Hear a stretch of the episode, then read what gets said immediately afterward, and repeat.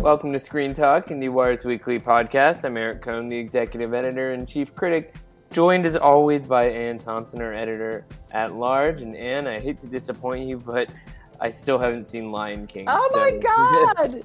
I was going to get into to. a whole discussion about uh, the quote unquote uncanny valley, which is I love talking about thing that. that. makes me. Um, I have su- I have such a different uh, attitude toward what that is than some people do. Um, Well, there's but it came up with this cats concept. thing, you know. Yeah, well, we should talk about it in the context of cats, not the big ones in Lion King, but the trailer that dropped because I just, I was just very amused by that. That trailer was destined to break the internet for a little while, and the, I can't tell if it's good or bad for the movie. Honestly, I can't even tell if the movie's done really. But those effects are, are pretty disturbing, I mean, to say the least. But I don't All know right. if that's Uncanny Valley or not. All right. So when I was at CinemaCon, um, they showed some behind the scenes footage and they kind of walked us into, in a way, what Cats was going to be. And I remember thinking, um, okay, they're showing us these wonderful dancers and these wonderful actors, and they've got uh, Judi Dench and Jennifer Hudson as Grizabella and all this stuff. So you, you know, you're you're you're, you're familiar with this extremely popular theatrical musical that's being made into uh, a movie, but you're reminded that it's it's one of the most theatrical musicals you know where you're creating this whole world and they're in costumes and they're jumping around like cats and and it's ts eliot and the poems and the music and all that stuff. And now they're putting it in a in a live action movie where tom hooper's job the guy who did les mis which was by the way like the third or fourth most successful uh, movie musical ever made globally um, uh, the other one being Mamma Mia, uh, which he didn't direct. Um, So you know, quality doesn't always enter into the equation. no, it doesn't, and neither does Film Twitter. Film Twitter, Well, what they did, what they did is it was hilarious and entertaining and fun, and I watched it all unfold with a great deal of, of amusement. But basically, you have a bunch of film critics ragging on a trailer, and it's not dissimilar to what happened with Avatar back in the day. No, it's not just critics, though, and it's not just. It's, I think the distinction between Cats and Avatar is that Cats. Avatar was like you didn't really know what you were going to get, and with Cats, it's like, well, it's a movie musical, it's an established musical, so the the expectation is we're kind of seeing this movie. Maybe we're not, but it, but I mean, in terms of like what You're kind of a movie it is, because mean- you, you can see what kind of movie it is, but the point is that's what I mean. that you, the point is is that Tom Hooper's job, if he's any good at what he's what he's doing, is to create a world that is not realistic, that is nothing to do with the natural world, and and pull us into. And he has to set the rules. He has to pull us in. He has to convince us that these are who these you know creatures are, and and we have to buy it. At the same time that we see Judi Dench and, and Idris Elba, and I'm laughing. I'm laughing because they all look ludicrous on the trailer. They do. Yeah, I know. But maybe, but you know what? You know what else is ludicrous? The musical Cats. Honestly, I mean, talk to musical theater It's junkies. not This my is not. favorite.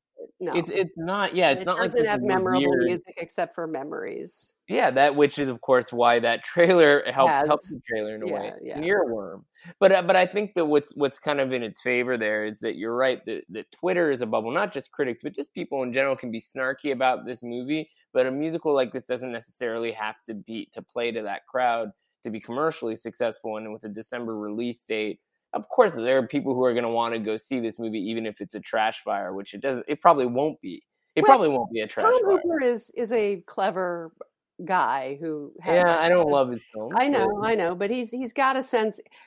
I find what I find fascinating about all of this is is that visual effects are the new uh, way. You know, this is nothing new. It's it's been true for a while. Back in the days when when you had a movie like Twister, the whole point was to render that giant wave. By the way, in the trailer, more giant than it ever was in the movie itself. There are a lot of trailers that have VFX moments that are used to sell the movie that aren't even in the you know finally aren't in the in the movie um and so and so you, you know you have Jurassic Park or you have Terminator or you have these great you know moments in VFX history where audiences are shown yeah. something that they've never seen before and so the the point now in this universe of tent poles and getting people to show up in theaters when they don't want to anymore is is about events and create and and so people like Ang Lee and Martin Scorsese and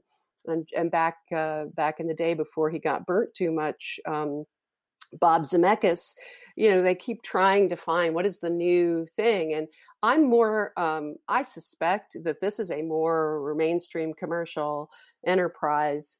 Uh, the one I'm worried about is Irishman and Gemini. Those well, those are forget, much scarier. I mean, with Gemini Man, it's it's not. I mean, Ang Lee's always trying interesting stuff. The frame rate that he did for the, his last film, you know, it's Billy like, Lynn's halftime yeah. rock, yeah, and it, it didn't really work. But he he just kind of keeps going, and it's like, well, maybe it'll work, maybe it won't work. With Scorsese, there's this aura of you know it's sort of like it's a Scorsese film. He's got to deliver, and we don't even know when the film is coming out and all that kind of stuff. So it really is this open question of you know with Irishman, just how much finessing can they do to get it right? You know, something like Cats doesn't have to nail it. It just has to, you know, because it's inherently ridiculous. What they're it's doing with there's nothing realistic about Cats. Yeah, better Irishman's going to sell you on it. It has to it sell is. you on the illusion. Yeah, it's, so it's just totally that different. it's just that if you have this shot of this dancer with this enormous tail sprouting out of her butt, there's something I, I'm a little concerned about the, the, the marketing the marketing of that the, the, the way they made that trailer asked for for for a reaction is my point that, that they, they could have been because yes. what you can do is freeze the images. You can take them out of the trailer and that's that's dangerous and they probably well, and should remember, have thought about that. remember with lion king just a few weeks ago we're ta- we were talking about well why don't you see the animals talk in the thing? Here you, you it feels kind of like they're they they're leaning into the kind of exuberance of all of this. You know, they want you to know kind of that it is kind of silly. I mean, look at the scale of the cats jumping around on a dining room table or whatever. You know, they they want you to be cognizant of that, and they can lean into that. And you think about uh, you know, what what musicals have as in, in our market that other movies don't have is that they can they can be ridiculous and you can be in the world of that. yes you again it's it's creating an immersive world which by the way I know you haven't seen it yet, but john Favreau did create a, a, a, world that you are immersed in in uh, Lion King, and and yeah, and it, Africa. You can you can argue you can argue that there's no reason to do a sort of almost line for line remake of the original animated film. You can argue all sorts of things about how it's conservative or it doesn't take certain chances, but what they did do was amazing, and they pulled it off, and it works and I think it will do very well over over the weekend, you know, uh, and and over the uh, over the course of, of of the summer, you know, it'll it'll I've be big. Mulling. So here's what I'm I've been thinking about. I can't speak to the, the specifics of the movie without watching, and I, I am hopefully I'll see it this weekend. But I am thinking about, you know, when we say a movie like this will do well, you know, they did a lot of research. They know what they're doing. They knew this movie was going to do well, or they had a pretty strong inkling, or else it wouldn't make they wouldn't make it. Same with Aladdin. Same with this production on Little Mermaid. So my question is, is this because of how great the technology is, or something involving the execution, or is it more like it's just Lion King and they could have done it any number of different ways? And the box office probably would have been the same. I don't agree with that at all, Eric. I mean, think about it. Well, I haven't seen it, so I can't. You have to think about it. it it's not quote unquote. All right, so so sorry. Disney has several different buckets of production. So there's animation, and then there's live action, and this is in the live action production bucket. But it is involving visual effects, which are animation. And this is part of what's so crazy about our world today, it, it, uh, from the Academy side and from the point of view of film critics and people writing about these movies and appreciating them, not, you know, necessarily recognizing that that most of the movies we see today are animated. There are enormous numbers of people being brought into to the uh, you know animation branch and and the visual effects branch who, who are doing the same thing you know one or the other. And and, it, and it's it's it's most of those marvel movies are animated. I mean it's up to the director to figure it out but this is the one where they've done every single thing to create a live action experience is animated. They couldn't, you know, Babe was animated, right? So that's and a live awesome. action movie with with animated pigs. and it's a great movie. you know, it's a great movie for other reasons. It, it, it's a wonderful that. movie, but but again, you know, this is they decided to go for something very challenging, and they pulled it off, and I give but them that's all not. But that's not the question. It. What I'm. What my question is that that's great that they pulled it up, but what I'm saying is, would is that what is, could make the movie a commercial hit this weekend and beyond, or or would Lion King because of the brand of Lion King is so like what basically what, what no, I'm thinking. Here's the thing, Eric. The point different. is, is if they messed it up, it wouldn't work they, they, they took a chance in, in in Favreau being able to pull this off by making one little decision after another that does like like the animation you haven't seen it yet but the the, the one of the criticisms of the movie is that it, lions are not very emotive. Yeah you can't animals in general are not. you can't just give them a smirk you know? Right. you, you can't give them a frown. You can't do the things that you can do very freely with animation. So so they had Favreau apparently kept pushing them back and keeping them very naturalistic and it was up to the voice actors to really deliver the subtleties and the and the it was way more important for the voice actors to come through as a result of this. And and sometimes they don't. You'll see for yourself that some of the voice actors are flatter uh, than others. But anyway there there are ways so many ways this could have gone wrong and he had to keep finding that mo- that way of making it just believable enough that you're not pulled out of the movie and you're not uh, uh, and that's what's for example i went to see um, i finally over the fourth of july weekend caught up with justice league. It, this is another example where i was just so totally distracted by the mustache that had been taken off of yeah, Henry Cavill's face. Yeah. that's the kind of thing where I'm worried about The Irishman. I'm worried about a naturalistic, realistic live action movie where the digital effects have the have the potential for pulling you out of the movie. But in that mm-hmm. case, it's actually, I mean, there's like a narrative reason for doing that. I'm just trying to understand if you, you want to redo Lion King, you want to redo all this amazing IP you have in your library. To me, it feels kind of like it's become a, a, a, technology question instead of a storytelling question. I mean, when I watched Aladdin, I felt like it was for so, so this weird kind of hybrid of like Guy Ritchie trying to do maybe a Bollywood movie, and I was thinking, well, you, you know, Aladdin's going to make a lot of money. Why not just like hire the best Bollywood director and make a friggin' Bollywood Aladdin movie? Because those movies do well anyway, and that could be really cool. With Lion King, if it makes a ton of money, hire the best African filmmakers, do something outside the box that's not just a technology conversation is basically what I, I, I sort of troubles me about these remakes. Well, let's see what you think right, when you see it. Let's let's see. Um, I'm just saying I have a philosophical question about the approach that's being taken. I mean, now we're hearing about Little Mermaid and you know all the, all these different. At least they're making a big change in Little Mermaid. Thank God. Yeah, I mean the the casting of, of an African American actress, you know that that's great. You know, I'm I'm just saying like from from a filmmaking standpoint, I'm I'm sort of I, I'm curious about the logic behind how these projects are coming together, given that it's inevitable they will happen. There's actually an opportunity to try something a little outside the box if they're moneymakers no matter what. But anyway, I will see it this weekend. The the other special effects movie that I think we should talk about is the trailer for Ad Astra, which um, that's you know, an interesting case. You and I, um, I admire James Gray as a filmmaker who I consider to be um, often it's like it's like the yards to me is a better movie than some of the films he made later that that he can be inconsistent he can be narratively flat he can be um, he he doesn't feel to me like a commercial filmmaker. Never has. He's an art filmmaker no, to me. He's been tour. The French love yes. him. He's been in Cannes yes. competition and all that stuff. yeah. stuff. So this, and I loved uh, Two Lovers. I thought that was a great movie, and and uh, you know, I, I I I'm a fan. I think he has great skills, but I was being skeptical about Ad Astra until I saw this trailer, which made me more interested. It's a very strong trailer.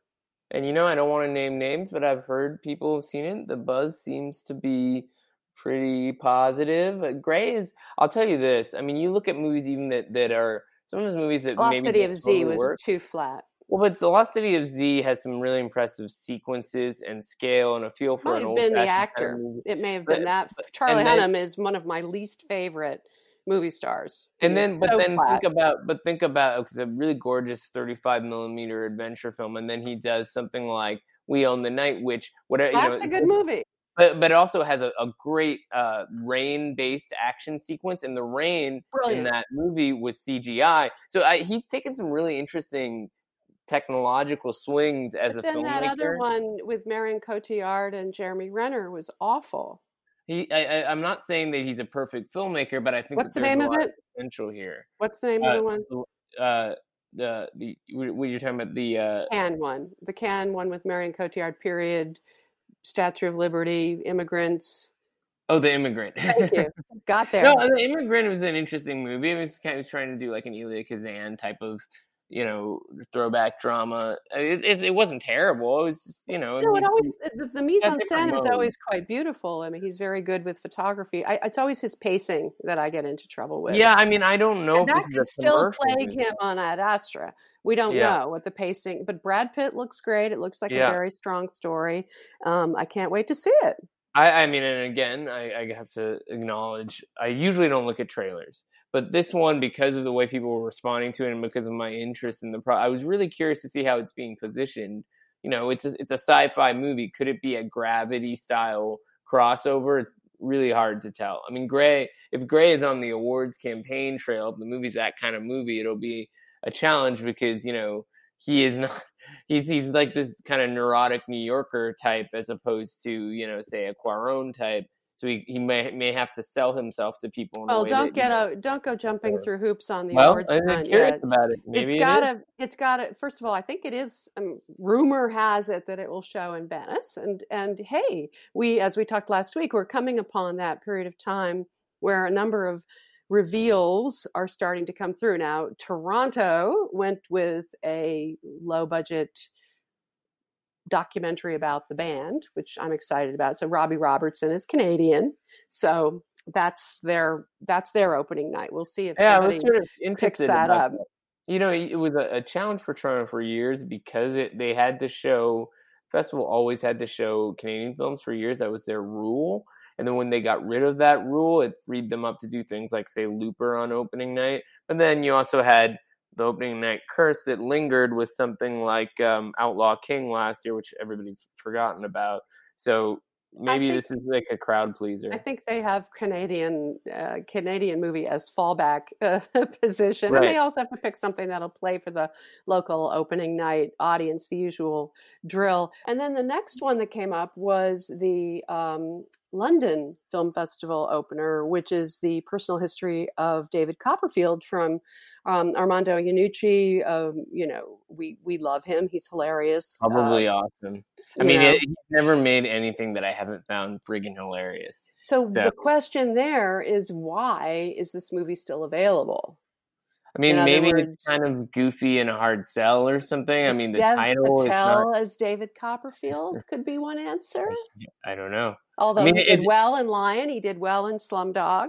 Um, I mean, fingers crossed. This is a very funny movie, but maybe it's sort of slight in spite of the material or something. I mean, it was sort of with with Death of Stalin. I, I had no idea what to expect, and it was so gratifying that even in the context of a of a period movie, he could still do his kind of goofy, uh, vulgar, you know, comedy of errors thing. So what Who Mr. knows, maybe this Dickens, it's a recognizable title. maybe it's too It's- difficult or something. we'll Maybe see. it's hokey. I mean, it's just like I don't know. Anyway, maybe people haven't seen it yet because it's Yeah, going that to could be, be that. it's It a could be that. European premiere, so it's going to be playing at other festivals first, whether it's And Venice or Telluride or or Toronto. And it has a good York. platform in London, so we'll we'll see what that means. That's and the latest one. That's the one after the the fall festivals. Right, right.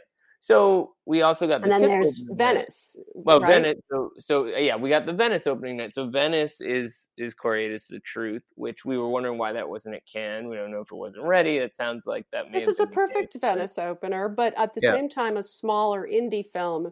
Even though it has English language and major French stars, it has uh, Ethan Hawke and and, and Catherine Deneuve and and Marion Cotillard and everything. But it isn't um, a big Hollywood movie. They've been doing things like A Star Is Born in recent years. Yeah, I mean, it's probably pretty good. He Kore-eda's is a a pretty It's IFC fantastic filmmaker. already. Yeah. Yeah, and I think you know a cast like this: Ethan Hawke, Julie Binoche, Binoche, Catherine Deneuve. Oh, it's I not mean, Marion Cotillard. It's Juliette Binoche. Yeah, Right. yeah, but but it's um but it's a stro- it's a re- I mean these actors don't mess around, you know. And Corey Kore-eda is is a is a fascinating, very understated kind of director.